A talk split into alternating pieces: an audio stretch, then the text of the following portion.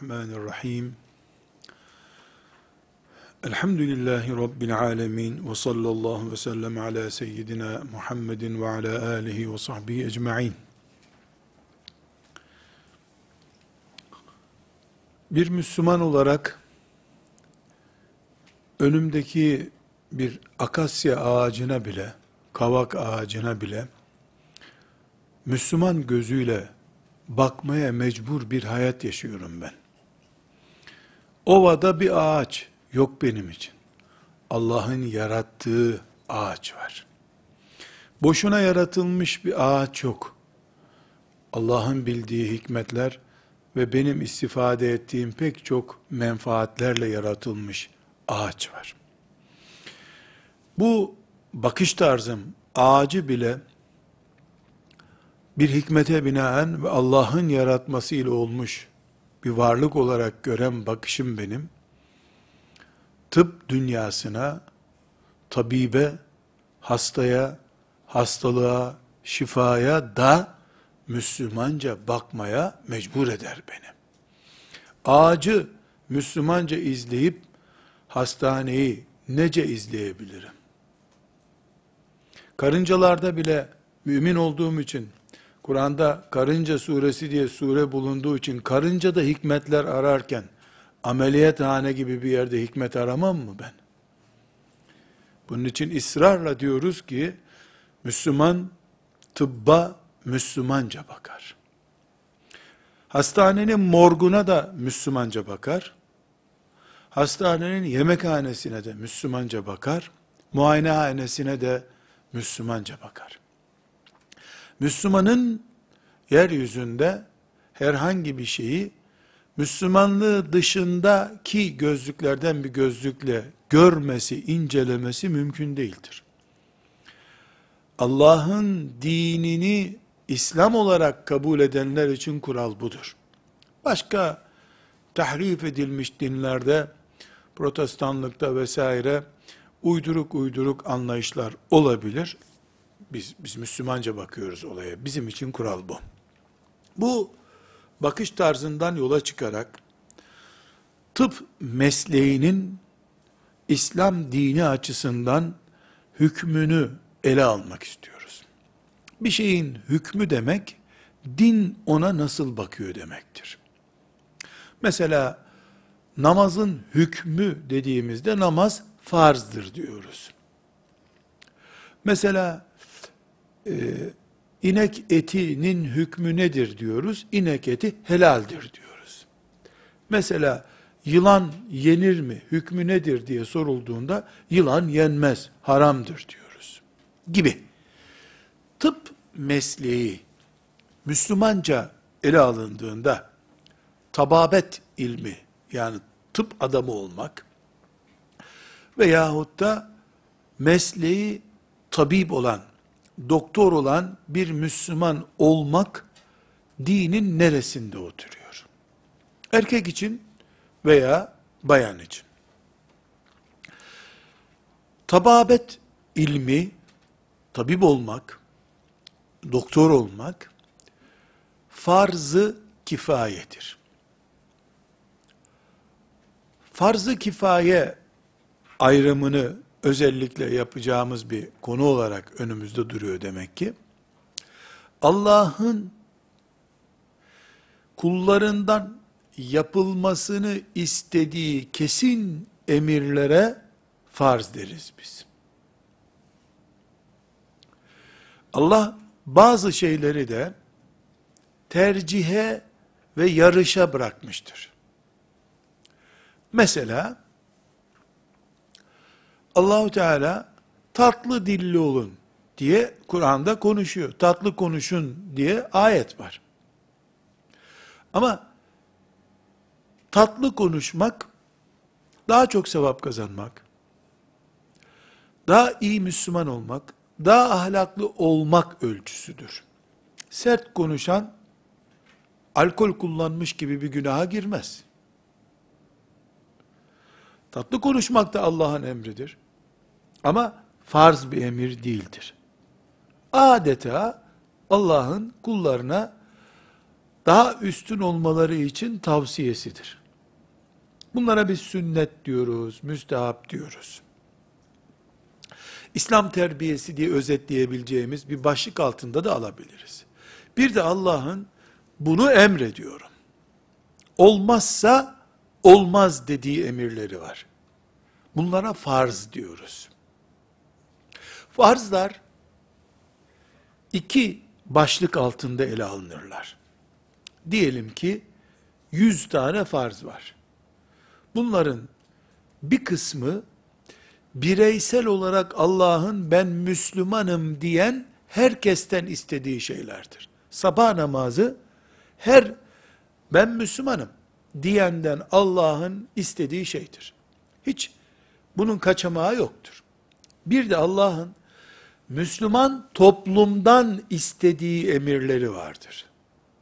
Bunlara farz-ı kifayeler diyoruz. Toplumdan istediği nedir? Mesela bir semtte bir yetim varsa yetimle ilgilenmek farz-ı kifayedir o toplum için.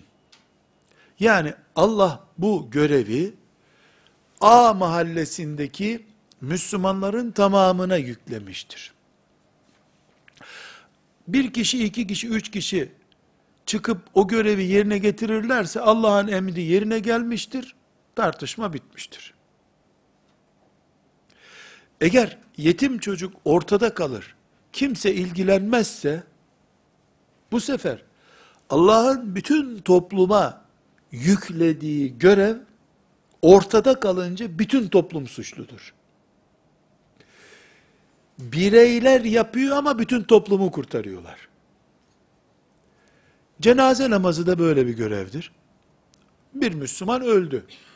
Cenazesinin kılınması Allah'ın emridir. Ama bu emir Müslüman olan toplumadır.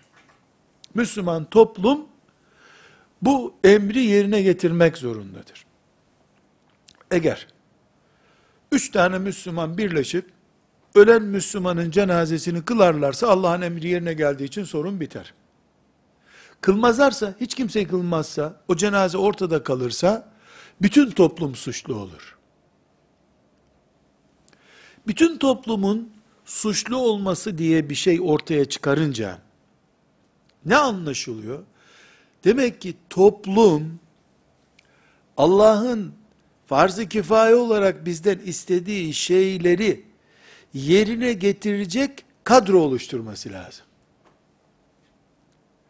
Kadro oluşturursa sorumluluktan kurtuluyor toplum. Kadro oluşturmazsa eğer toplum olduğu gibi suçlu. Ve kendisini toplum temize çıkaramıyor bir daha. Dinimizdeki emirlerin bir kısmının farzı ayın, bir kısmının da farzı kifaye olmasının açıklaması budur. Mesela sabah namazının kılınması bireysel bir emirdir. A, B, C kılarlar, sevaplarını kazanırlar, Allah'ın razı olacağı kul olurlar. E, D, F kulları da kılmazlar. Kendi günahlarıyla mezara giderler. Farz-ı ayın demek, her şahsa yüklenmiş görev demek. Ne? Üç kişi kılınca üçünden bu görev düşüyor. Yani toplum birbirini burada taşıyor. Ne de üç kişi kılmadığı için diğer üç kişi günaha giriyor. Herkes kendisi bu görevi üstlenmek zorunda. Farz-ı kifayelerde ise Müslüman toplum sorumlu. Bu toplum, İslam devleti ise başında halifesi var, ümmeti Muhammed devleti ise, devletin, bakanlığın görevi bu. Eğer toplum İslam toplumu ama devleti İslam devleti değilse, Müslüman kitleleri bir arada tutan unsurlar neler? Vakıflar, dernekler, tarikatlar, cemaatler, onlar direkt sorumlu.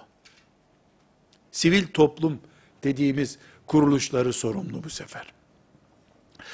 Tıp ilmi, Allah'ın dininde farz-ı kifaye bir ilimdir. Mesela, Türkiye'nin Kardiyolog ihtiyacı ne kadardır? 5000 kardiyolog ihtiyacı vardır.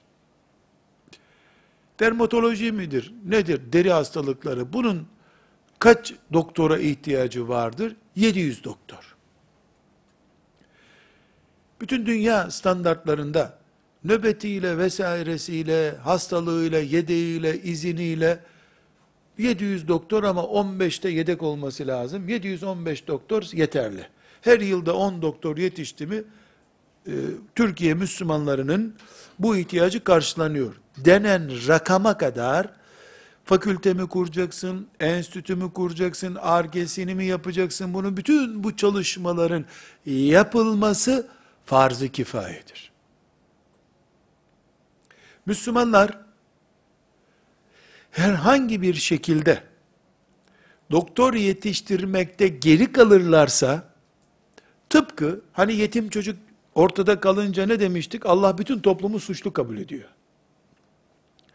Veyahut da cenaze ortada kaldı, adam koktu, gömülmedi. Morgdan kimse alıp gömmüyor adamı, cenazesi ortada kaldı. Bütün toplum katili durumunda o adamın.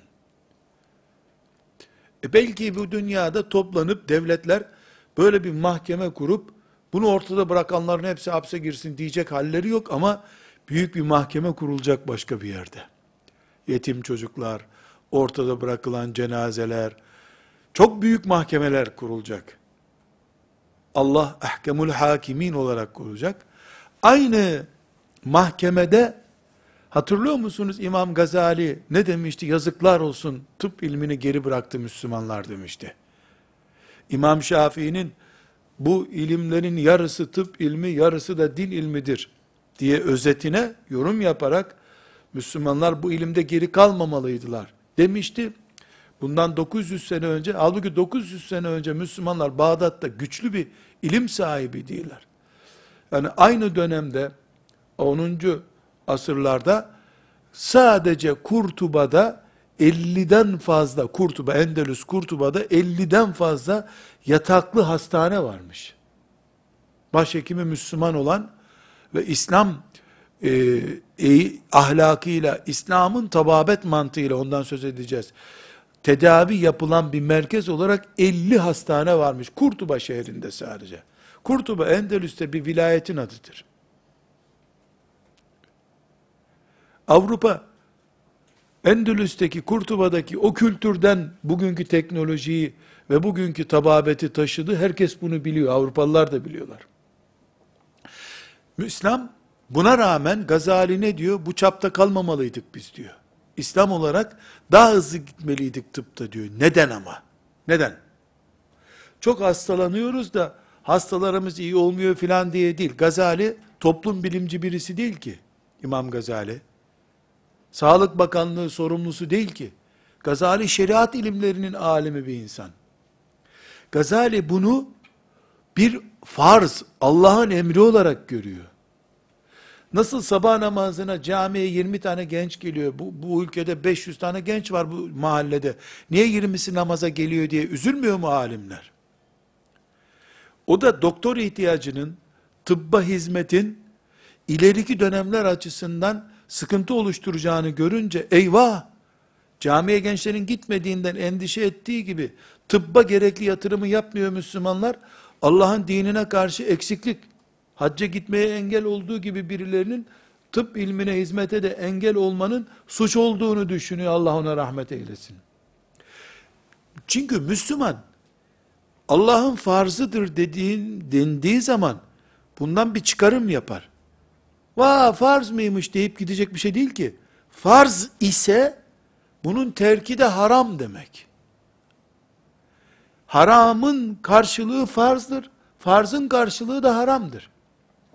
Sabah namazını kılmak farzdır. Kılmamak nedir? Haramdır. Alkol kullanmak nedir? Haramdır. Kullanmamak nedir? Farzdır. Eğer tababet, yani Müslüman toplumun doktor ihtiyacını karşılama ve doktorun kullanacağı araç gereçleri üretme, koruma, sağlama açısından ki emri Allah'ın farz ise, o zaman Müslümanlar bunu ihmal ettiklerinde, Cuma namazına gidemeyen işçilerden hissettikleri vicdan asabını hissederler. İmam Gazali rahmetullahi aleyh bunu hissettiği için ayıplıyor Müslümanları. 900 sene önce tıpta niye geri kalıyorsunuz? Ya geri değil Avrupa'nın da üstünde ama Gazali kıyamete kadar sürecek bir din hizmetini tasarlayarak bunu söylüyor. Rahmetullahi aleyh. Burada mesela doktor ihtiyacı dediğimiz zaman şimdi e, bu istatistikler hazırlanırken işte Türkiye'nin bin e, cildiyeciye ihtiyacı var deyip bırakılıyor. Bir Müslüman tasarımında bin denmez. 500 kadın, 500 de erkek cildiyeciye ihtiyaç var denir. Müslüman e, tıp mesuliyeti taşıyan yetkililer, Müslüman kadınların doktor ihtiyacını farklı düşünecekler. Çünkü tıbbın genelinde mahremiyet diye bir şey yoktur. Tıp yemininde mahremiyet yoktur. Hasta vardır. Şeriatımızın e, tıp anlayışında ise kadını kadın, erkeği erkek olarak bilip bu ihtiyacı karşılama vardır. Yani jinekok ihtiyacıyla e, cildiyeci ihtiyacı veyahut da dahiliyeci ihtiyacı, çocuk doktoru ihtiyacı Müslüman bakışıyla tıbba oturulup hesaplanarak şu kadar ihtiyaç var. Türkiye 80 milyon. 80 milyonluk bu ülkede kadın nüfusu yüzde 50, erkek nüfusu yüzde 50 gibi duruyor şu anda. Yani ileride bu kadınlar yüzde 55, erkekler yüzde 45'e düşebilir. Bugün bu hesaplamayı yaparken tıpkı bu mahalle 40 bin nüfuslu, 40 bin nüfusun şu kadarı cuma kılar, dolayısıyla bu mahallede cuma kılınacak şu kadar cami lazım. Hesabı yaptığımız gibi Allah'ın farzı yerine gelecek diye. Aynı şekilde şu kadar kadın hastalıkları doktoru lazım ve bunlar e, kadınlardan olmalı. Mesela Türkiye'nin e, kadın hastalıkları doktoru ihtiyacı 7 bindir. Bu 7 bin kadın hastalıkları uzmanını yetiştirmedikçe Müslümanlar Allahu Teala'nın emirlerinden bir emri yerine getirmemekle lanet altındadırlar. Bu lanet bilerek kasten yapıyorlarsa bir durumdur. İhmalden yapıyorlarsa bereketsiz şeklinde başka bir sonuçtur. Ama her halükarda Allah'ın sabah namazı kılın emri hangi statüdeydi, ne hükmüydü? Farzdı. Tababet hükmü nedir? Farzdır. Ama bu farz toplumsal bir farzdır. Onun için buna farz-ı kifaye diyoruz. O zaman Müslümanlar bu ihtiyacı karşılayana kadar cuma namazı kılmak için cami yapma hassasiyetiyle Müslüman doktor yetiştirmelidirler. Veya doktor ihtiyacını karşılamalıdırlar. Çünkü doktorun Müslüman olması şart değil aslında. Yani Müslüman olmayan doktordan tıp desteği almakta bir sakınca yok. Ama dünya stratejisi olarak Müslümanların dünya hedeflerini bilen bir kitle olarak bunu kendi çocukları arasından yetiştirmeleri gerekir. Bu inceliği Müslümanların takdir etmesi gerekir diye özellikle Müslümanlar yetiştirsin diyoruz. Yoksa doktor ya Müslüman olur ya da biz hastalıktan ölürüz gibi bir cahillik söz konusu değil. Şimdi burada bir ince ayar yapalım. Dedik ki tababet, doktorluk farz-ı kifayedir. Toplumsal bir görevdir. Peki bu toplumsal görev topluluk tarafından yerine getirilmiyorsa herkes mesuldür. Tamam.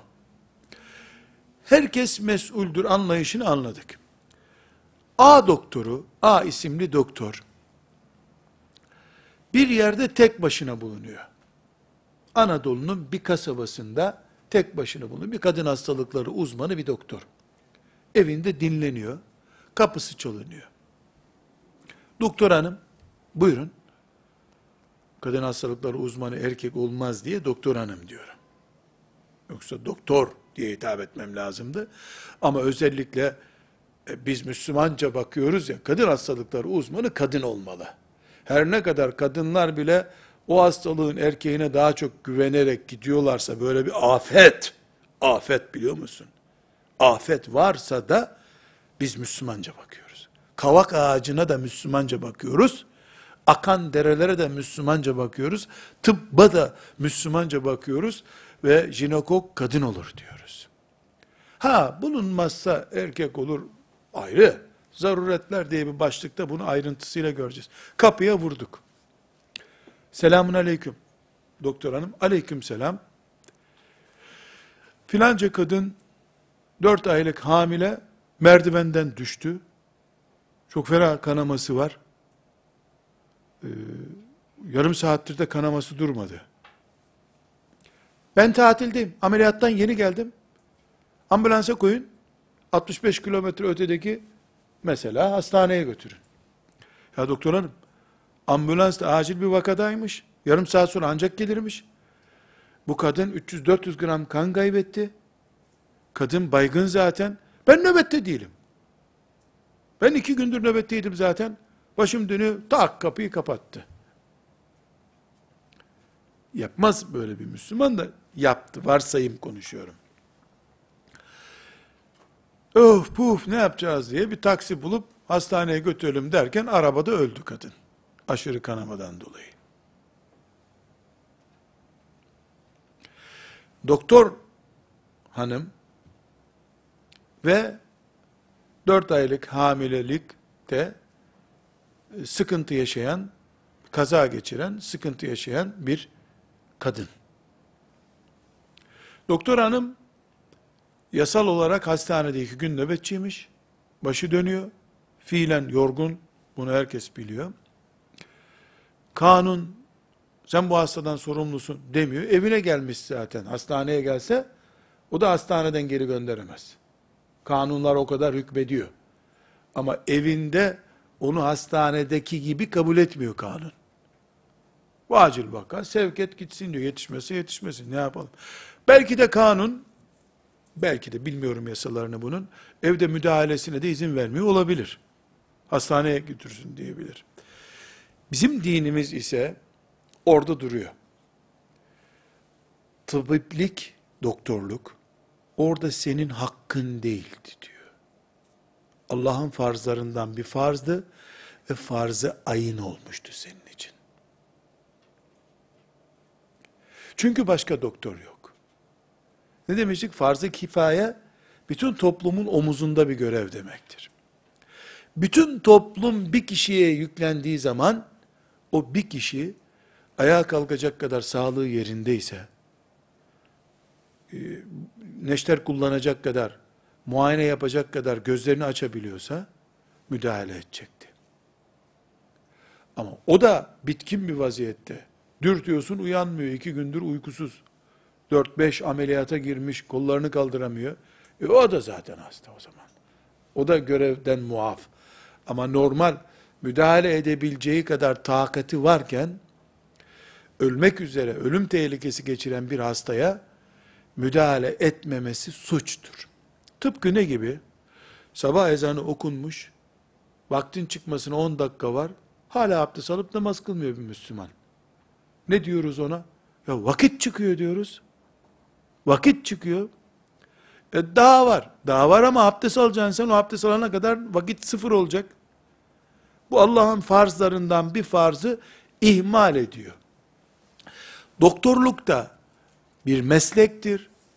Herhangi bir Müslüman diploması, ehliyeti varsa o mesleğin yetkilisi ise o meslek onun hakkıdır. Ama bu kadın hastalıkları uzmanına hak olmanın ötesinde görev haline gelmiştir. Görevini ihmal ettiği zaman namazını ihmal etmiş bir Müslüman gibi suçlu olur. Evet, namazın ağırlığıyla bir hastanın muayene edilmesinin ağırlığı ibadet olmak, Allah'ın emri olmak bakımından aynı değil. Yani namaz çok ağır bir ibadet. Ama kadın kan kaybından ölürse ve o müdahale ettiğinde ölmeyecek ihtimali vardıysa, cinayet her zaman namazdan daha ağırdır.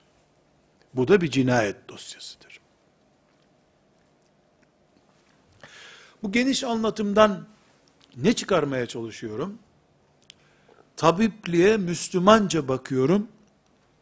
Müslümanca bakınca ben bakıyoruz ki tabiplik çok esnek bir yerde duruyor. Zevkli bir meslek, beyaz önlük. Herkes hanımefendi, doktor bey diyor. Nenenden daha yaşlı insan hürmetle senin önünde saygı gösteriyor. Çok hoş, çok tatlı. Maaşı da fena değil ama cinayet davasından mahşere çıkma riski de taşıyor. Neden? Çünkü tıp ilmi, tabip olmak farz-ı kifayedir.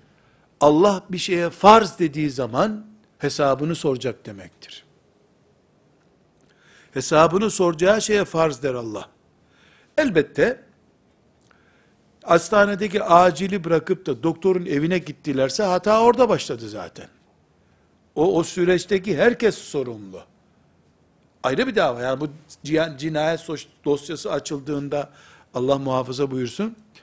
E, doktordan önce de hesabı çekilecek bir sürü kulu vardır Allahu Teala'nın. Ayrı bir konu ama doktor payına düşen müdahaleyi yapacaktı. Çünkü Allah bütün ümmeti Muhammed'e yüklediği yükü neticede bir kişinin omuzuna koymuştu.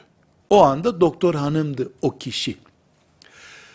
Buradan şunu anlamamızı istiyorum. Evet, tıp ilmi farz-ı kifayedir ama bir de farz-ı kifaye dediğimiz şeyleri işte yetimi kurtarmayı örnek verdik, cenazeyi örnek verdik gibi farz denen şeylerin ihtiva ettiği ağırlığı da bundan çıkarmamız lazım bir Müslüman olarak biz.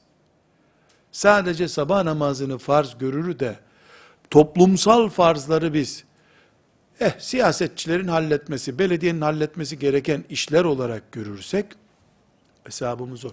Burada belki tıbba Müslümanca bakış derslerimizden uzak bir dipnot ilave etmek istiyorum. Herkes dünyanın hemen hemen her yerinde siyasetle meşgul insanların yolsuzluklarından şikayet ederler. İşte belediyedekilerin işte belediyeye gelmeden önceki durumları şuydu, sonra böyle oldu. İşte filan devlet kademesindeki görevli şu noktadan şu noktaya geldi. Hep böyle herkes şikayet eder. İşte kıyamet günü nasıl hesap vereceksiniz? Niye hesap versin ki adamlar? Allah bunu haram etmedi mi? Ha bir dakika. Yetimin hakkı diye bir dert mi var? Öyle bir dert mi var? Bu kime yasağıydı Allah'ın? Ümmeti Muhammed haram yiyemez diye bir kural vardı değil mi? Müslüman haram yiyemezdi bu kural. Ve bu adam insanların desteğiyle bu göreve gelmiş. İnsanlar oy verip, yetki verip bir makama oturtuyorlar da sonra hesabını sormuyorlarsa, protesto etmeyi bilmiyorlarsa sadece ona vebal yıkıp kurtulamazlar. İffetli olmak, haramdan uzak durmak, ümmet olmak demektir. Bu kaliteyi bütün ümmet korumak zorundalar. Belediye başkanını, belediyedeki görevliyi görünce ceketini düğmele, sizin sokağın asfaltını erken yapsın diye, arkasından da çaldı çırptı de, bu ümmeti Muhammed kalitesi değil. Hayata Müslümanca bakamamaktan kaynaklanıyor bu. Biz hayata Müslümanca bakmak zorundayız.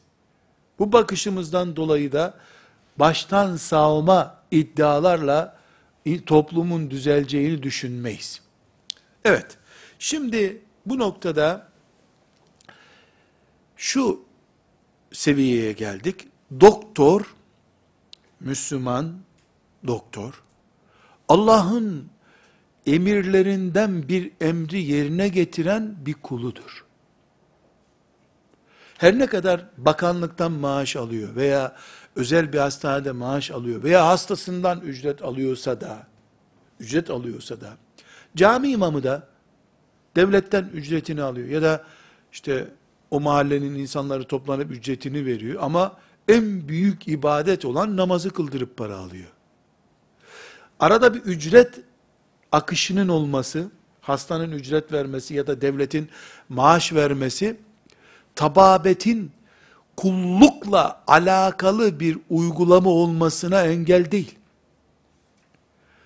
Tabip de Allah'ın kullarından bir kuldur.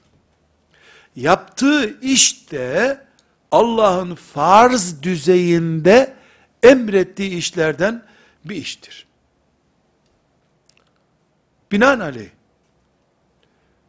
levh-i mahfuzdan bakıldığında, yeryüzünde Allah'ın kontrol görevlileri olarak, dolaşan meleklerin ellerindeki dosyalar nasıl bir dosyaysa, günlük raporları tutarken, filan camide namaz kıldıran imamın raporu hangi kurallar dahilinde yazılıyorsa, bir Müslüman doktorun işlemi de yaptığı tedavi işlemleri de o kurallarla yazılıyor. Şu kadar ki, camide imamın abdestli olup olmadığına bakılıyor. Doktorun da hijyenik olup olmadığına bakılıyor. Çünkü birinde abdest aranıyor, öbüründe hijyenik aranıyor. Birinde doktorun işte bu hastaya uygun bir reçete verip vermediğine bakılıyor. Melekler onu kontrol ediyorlar. Öbüründe de tadil erkana uyup uymadığına bakılıyor.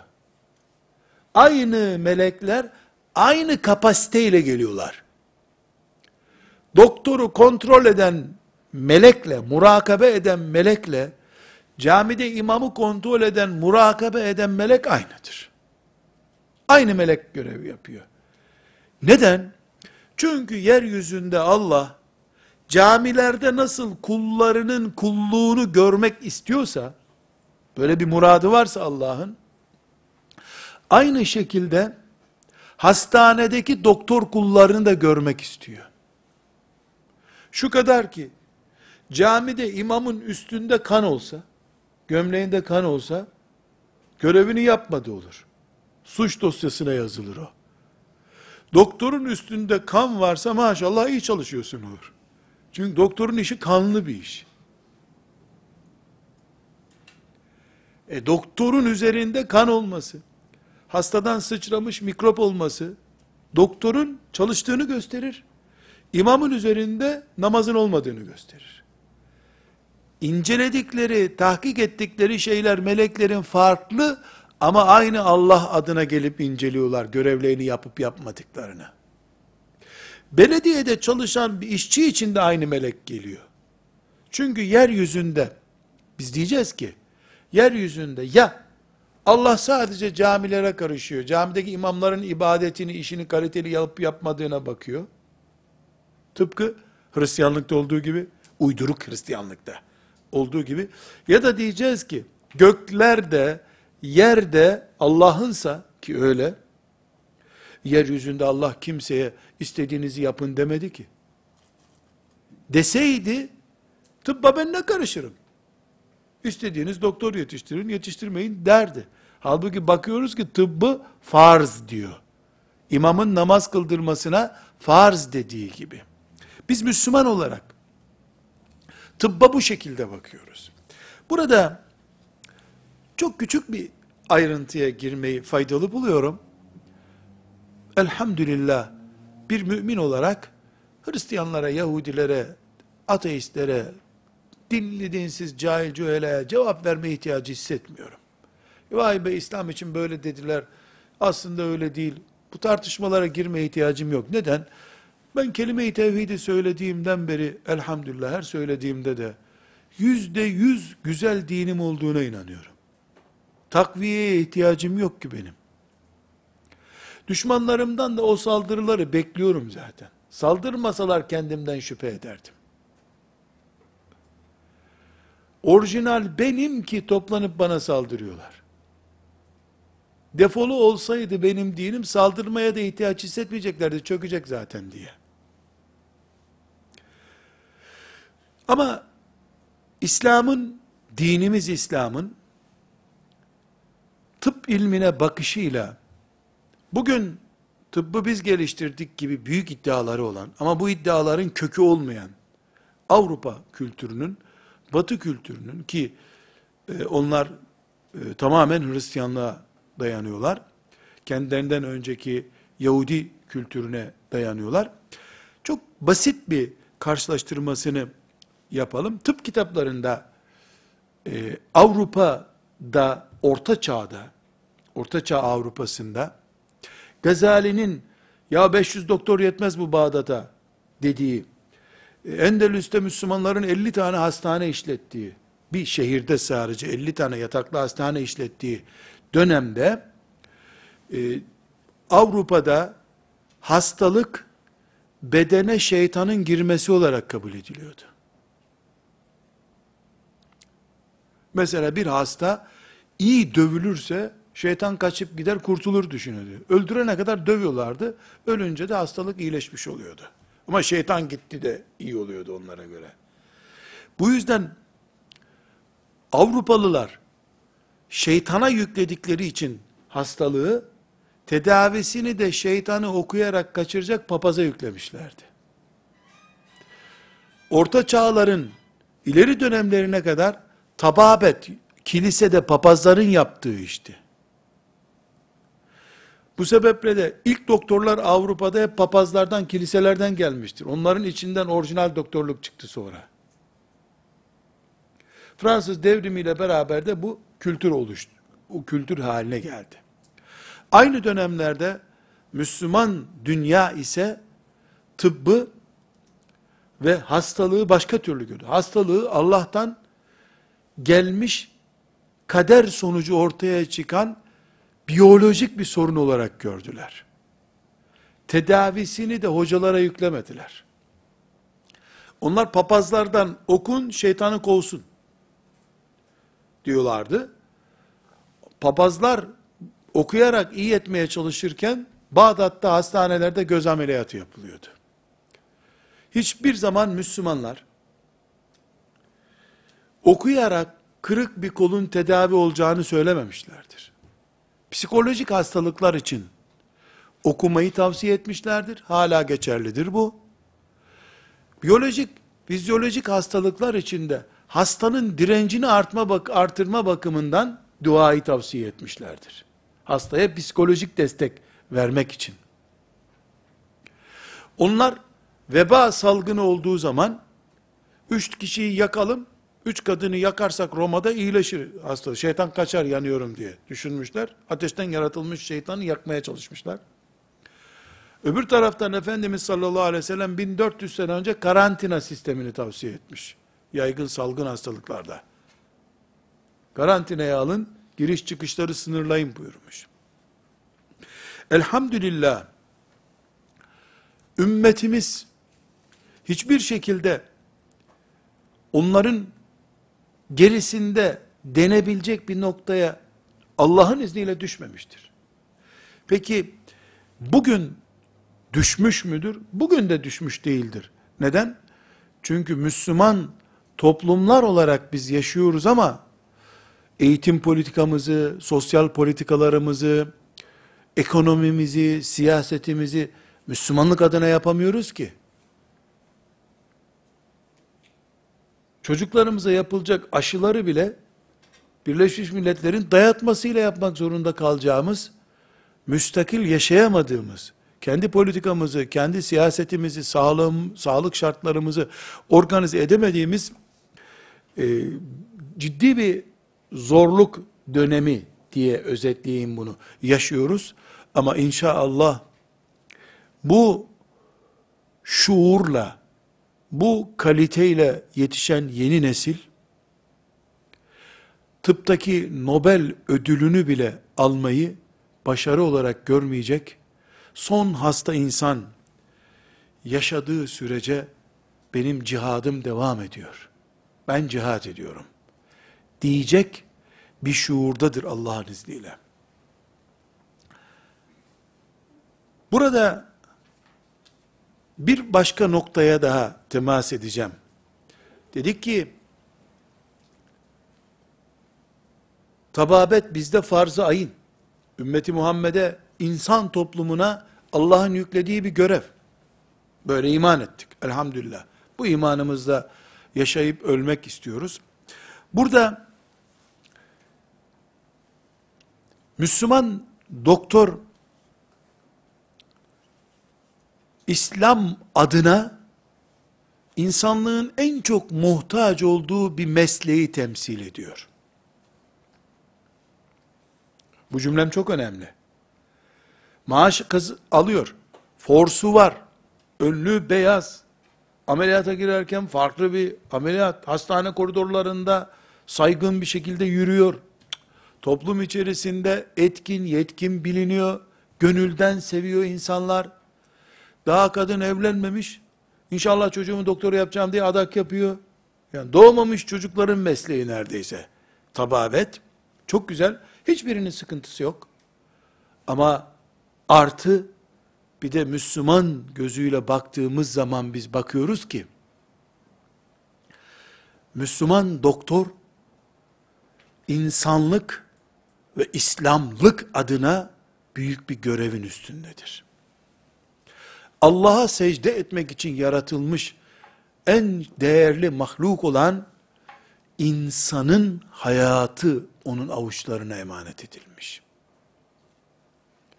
Doktor bu şuuru taşıdığı sürece mücahittir. Doktor mücahittir. Cephede kanlı şehit haberleri gelmesi gerekmiyor. Değil mi ki doktor, ümmeti Muhammed'in toprağını korumak için cephelere gidecek sağlıklı nesilleri yetiştiriyor. Yaralıları, gazileri tedavi ediyor demiyorum. Doğan çocuklar onun kucağında doğuyor. Ümmeti Muhammed adına iş görecek alimler, mücahitler, mühendisler, sanat erbabı, yazarlar, çizerler, e doktorun varlığı kadar sağlıklı yaşıyorlar. Bu kadar büyük bir gerçek, bir insanın elindeyse veya bir mesleğin elindeyse, o meslek, cephedeki mücahitleri, medresedeki alimleri, binalardaki işçileri, mühendisleri, bütün toplumu sağlıklı, vasıflı yaşatmak için gerekli bir meslekse, bu mesleğin icrası cihattır. Bu mesleği yapan da mücahittir. Nasıl camilerde imam efendiler Allah için yapılacak en büyük ibadeti, namazı canlı tuttuklarından dolayı çok değerli oluyorlarsa, onların sabah namazına kalkabilmesi için, bel ağrısından kıvranmadan sabah namazına gelebilmesi için de doktor gerekliyse, imamdan önce doktor bulunması lazım. Biz imama takıldık, namazda imam lazım. E imam, e, böbrek taşını düşüremediği için kıvranıyor, biz de cuma namazına bekliyoruz. İmam, ceset gibi caminin önünde taş düşüreceğim diye tur atıyor, biz cuma namazı kılacağız. O taşı düşürmeden ve abdest alıp gelmeden imam işe yaramıyor ki. Tıpkı ne bu biliyor musunuz? Namaz, önünde başka ibaret olmayan bir numara ibadettir. Dinin direği, kafirle Müslüman arasındaki fark. Peki, abdestsiz kılınabiliyor mu namaz? Ben kılarım abdestsiz diyen kafir oluyor. Bırak sen namazdan sevap kazanmayı, dinden çıkıyor. O zaman, namaz bir numara ama o bir numaranın aslı abdese dayanıyor. İmam namaz kıldıracak, mücahit cihad edecek, alim medresesinde Kur'an öğretecek, e böbrek taşını nasıl düşüreceğini doktor gösterecek. Topal imam, ayağı alçılı, fizyoterapistin desteği olmadan ayağı iyileşmiyor, namaz nasıl kıldıracak? Sandalye de mi namaz kıldıracak bize? Yani tıp, hayat demekse eğer, bu hayat demek olan tıbbı Allah rızası için ücret alma karşılığında da olsa icra eden tabip mücahittir. Alimdir, imamdır, mühendistir, işçidir, fırıncıdır, manavdır. Eğer İslam'ı biz Hristiyanların anladığı gibi kilise dini gibi camiye kapatıp bırakacaksak bunların hiçbiri doğru değil. Doktor başka, imam efendi başka. İslam'ı bir güneş gibi görüyorsak, güneş yedi kıtayı aydınlatıp ısıttığı gibi, İslam bütün insanlığı ve bütün kainatı aydınlatacak bir din ise ki öyle elhamdülillah öyle iman ediyoruz. O zaman İnsan bu kainatın varlık nedeni zaten. İnsandan dolayı dağlar, vadiler yaratılmış. İnsan secde ettin diye yaratılmış. İnsanın ayakta durması için doktor beye ihtiyacım var. Aksi takdirde hele bugünkü e, kirlilik ve insanoğlunun sorunlarında çocukların büyük bölümü sorunlu doğacak. Doğan çocukların çok büyük bir bölümü 5 yaşına gelmeden ölecek. Dünyanın birkaç yüz sene önceki grafikleri ortada. Hatta çok değil 100 sene önceki grafikler ortada. Çok da değil Avrupa ile Afrika arasındaki fark ortada. Tıp ilerledikçe Allah'ın sağlık, sıhhat nimeti de e, güçleniyor. Tıbbın zayıfladığı yerlerde de insanlığın sorunu büyüyor. O zaman tıp ilmi olduğu gibi cihattır, silahsız yapılıyor. Her ne kadar iğneyle, bıçakla yapılıyorsa da, neşterle yapılıyorsa da cihattır. Tabip de bir iznillah hangi branşında olursa olsun, isterse laboratuvarda çalışan, e, sizin deyimlerinizle 6 yıllık okul okumamış, memur düzeyinde sağlık görevlisi olsun. Doktorların bu tip hassasiyetleri var. 6 yıllık mezun değil, o 4 yıllık falan diyorlar ya. Ben öyle görmüyorum. Çünkü ben meslek olarak değil, insan olarak görüyorum. Müslümanca bakıyorum. Laboratuvarı olmasa hastane, doktor beni yumruklayarak bakacak nerem sakat o zaman. Elinde çekiş tak tak vuracak, damarımdaki ezik yeri görecek. Laboratuvarıyla hastane hastane. Kimyageri, biyoloğu hastaneyi oluşturuyor. Tıp mesleğini ve hastaneyi çalıştıran bütün insanlar katkıları kadar şüphesiz. 6 yılı gene devreye sokalım. 6 artı 5 elbette 4 yıl üzerine hemen laboratuvara geçenle kalite olarak, sevap olarak farklı olur tabi. Bunda bir sıkıntı yok. Son imzayı atan, ön imzaları, parafeleri yapandan daha güçlü. Evet doğru. Ama her halükarda Allah'a secde etmek için yaratılmış insanın başı dönmeden, tansiyonu sıkıntıya düşürmeden onu secde etmesine en çok, en direkt destek olan meslek, yeryüzünde Allah'ın insanı var etmesini canlı tutan meslektir. Bu meslek tıp mesleğidir. Bunu yapan kadın veya erkek doktor da bu kalitede Allah'ın bir kuludur. Burada küçük bir dipnot e, ilave etmem gerekiyor. Dikkat ederseniz bu perspektiften baktığım için tıbbı böyle görüyorum. Ama özellikle vurguluyorum İslam'ı tesbih çekmek, namaz kılmak, Ramazan'da da fitre vermek, teraviye gitmek, kurbanda da Afrika'ya kurban hissesi göndermek ve deprem olursa kullanamadığın çamaşırları filan depremzedelere göndermekten ibaretse İslam, bu söylediklerimi boş sözler kabul edin, notlarınızı da silin. Böyle gerekli yok değil bu. Ama İslam'ı insanlığın güneşi, yedi kıtayı, gökleri, uzayı aydınlatan bir din olarak görüyorsanız, bu şekilde hayata bakabiliyorsanız, ki ama böyle bakmak gerekiyor. Protestanlıkla Müslümanlık arasındaki farkı konuşuyoruz aslında biz. Hasta ziyaret ettiğinde oku şifa bulsun diye hastanın yakınları böyle bakarken tabip çağırın diyen Muhammed Aleyhisselam'ın ümmetiyiz biz. Tabip çağırın. Biz Muhammed'in ümmetiyiz. Sallallahu aleyhi ve sellem. Biz hayata böyle bakıyoruz. Elhamdülillah bununla da iftihar ediyoruz. Böyle bir dinimiz var bizim.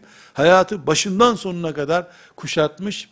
Onun bunun üzerinde tenezzülü mahkum etmemiş bizi elhamdülillah. Doktorun kimliğini oturtuyoruz. Ama buraya nereden geldik? Tekrar baştan hatırlamanız için söylüyorum. Tababet farzı kifayedir. Tabip önlüğüyle oturduğu sürece farz bir iş yapıyordur. E fark nedir? İmam efendinin üstünde avuç ayasından fazla bir e, mesela idrar bulunsa namazı kendisinin de olmaz, cemaatinin de olmaz. Ama çocuk doktorunun üzerinde avuç ayası kadar değil, önlüğü baştan sona çocuk idrarı olsa namazına engel değil biliyor musunuz? Niye engel değil? Onun mesleği çocuk doktoru kaldırıyor, poposuna vuruyor çocuğun, sıçratıyor, o arada çocuk üstüne işiyor. Yani çocuk doktoru budur. Allahu Teala'nın şeriatı o doktordan üstünde idrar sıçraması olmayacak diye bir incelik getirmiyor. Çünkü senin mesleğinde başka türlü çocuk kusmuğu, çocuk idrarı olmadan çocuk doktoru olmak fantazi doktorluktur. Uzaktan cetvelle tutup burası ağrıyor mu bu çocuğun diyen o zaman da aldığı maaşa helallik getirmemiş bir doktor olursun. Sen çocuk doktoru değil çocuk sömürgecisi olursun. Organ da alıp satıyorsun mu diye sorarım ben o zaman. Cetvelle çocuk muayene eder miymiş çocuk doktoru? Çocuk doktoru anne gibidir. İğrenmez. Kusmuş, musmuş. Çocuk doktoru. O yüzden de ne diyoruz? Senin üzerinde kusmuk da olsa, başka bir şey de olsa o meslekle ilgili olarak allah Teala sana bunu sormuyorsan hadi bakalım Allah kabul etsin kıl namazını. Diyoruz. Çünkü sen farzı kifaye idi ama o odada oturunca farz ayın oldu sana o iş. Farz bir iş yapıyorsun. İmam efendi ile farkın ne? Branş farkı. Branş farkı. İmam efendi başka bir yerde Allah'ın secdesinin yaşanması için mücadele ediyor. Sen başka bir yerde mücadele ediyorsun. İkinize de Allah mübarek etsin diyoruz. Bu tekrar ediyorum. Açtım ben İslam ansiklopedisinde böyle görmedim tıp maddesini göremeyebilirsin. E Bukhari'de bu senin anlattıklarını hadis olarak göremedim. Ben Buhari'den bunları aldım. İslam'ı bir mesleğin penceresinden görmek istiyorum. İslam'ın o mesleğe bakışını görmek istiyorum. Bu şuur 24 saat nöbet bekleyen mücahit şuurudur. Evet elinde silahın yok, reçeten var o kadar. Fark bu. Şimdi cephede cihad eden mücahitler için kim silah kullanıyorsa onlar mücahit. Onların öğlen yemeğini yapanlar ne peki? Vatan haini mi? Onlar onlara yemek yapmasa nasıl cihad edecekler? Cephede kim? Ümmetin toprağını beklemek için görev yapıyorsa hepsi toplu bir iş yapıyor. Mesela işte diyelim ki tankla cihat yapılıyor. Cephemize kafirler saldırdılar. Savunma yapılıyor. Tankın içinde bir şoförü var. Bir de namlusuyla düşmana ateş eden var. Hangisi bunların mücahit? Namluyla top atan mücahit. O, sen direksiyonun başındaydın zaten. Olur mu öyle bir şey? O olmasa öbürü nasıl gidecek? İkisi aynı görevi yapıyorlar. Gaye Allah'a kulluk mu? Evet. Camide de Allah'a kulluk yapılıyor. E, caminin mühendisi de Allah'a kulluk yapıyor, cami yapıyor. E para aldı ama. E para almasa mühendis olarak nasıl yaşayacak? Para aldığı almadığı önemli değil. Niyetinin Allah'a kulluk olup olmadığı ve yaptığı işin hakkını verip vermediği önemli. Doktor içinde nasıl cihat oluyor bu? Aynen öyle. Allah'a kulluk yapıyor. E, niyeti bunun maaş almak. Elbette maaş almak olacak. Namaza niyet eder gibi niyet ettim ya Rabbi on çocuk muayene etmeye demesi gerekmiyor. Çocuğu muayene etme niyeti diye bir niyet yoktur ki. Meslek olduğu gibi niyettir zaten. Altı sene okula devam etmek niyetti zaten. Müslümanca bakıyorduysa eğer tıbba. Ha bu arada işini de ehliyetine göre yapacak, bitti. Burada bir dipnotla bu bölümü kapatayım isterseniz. Hemen hemen iki asırdan beri batı kültürü, kültür emperyalizminin sonuçlarından biri, hatta en önemli sonuçlarından biri olarak, tıpla bizi vurmaya çalışıyor. Tıbbın aslını Razi'den, İbn Sina'dan aldılar. Sonra da bizi insan sağlığına önem vermeyen, çocuklarına aşı yaptırmayan, kürtajı engelleyen, işte Afrika'da mikropların önlenmesi için dezenfekte yapmayan diye itham ettiler bizi. Ben böyle uç örnekler veriyorum. Tabi daha köklü ithamları var. Kısacası biz en az 150 seneden beri doktorluk mesleği ve tıp adamlarıyla vuruluyoruz. Ümmet olarak.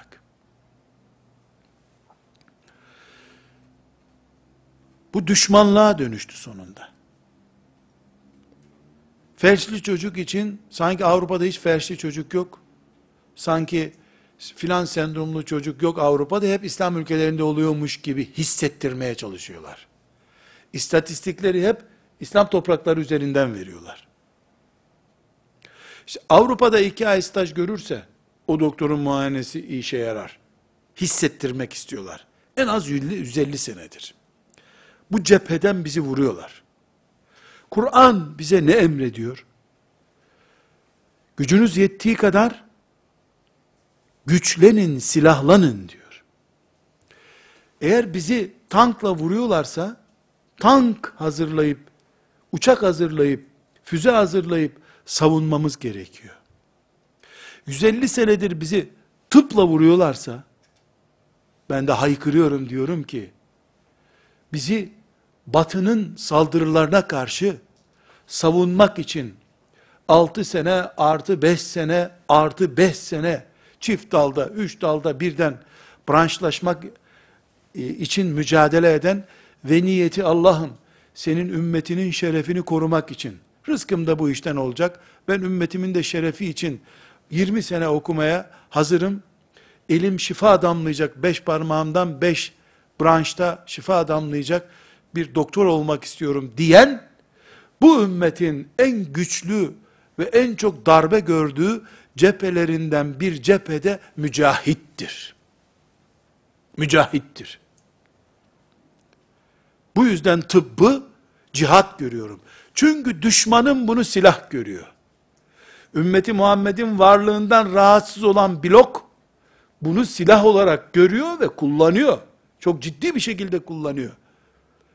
Filan hastalığa dair ilaç yapıyor. Önce Hindistan'da deniyor bu ilacı. Üç sene ilacın sonuçlarını alıyor. Olumsuz notları tutuyor. Laboratuvarlarında düzeltip kendi ülkesinde ondan sonra o ilacı uyguluyor. Bir farelere böyle yapıyor. Bir de Hindistan'daki denek Müslümanlara bunu yapıyor. Veya Afrika'daki Müslüman olmayan olsun. Kendi ülkesinde denemiyor. Önce laboratuvarlarda farelerde deniyor. Sonra benim insanımın üzerinde deniyor. Demek ki bunu silah olarak kullanıyor.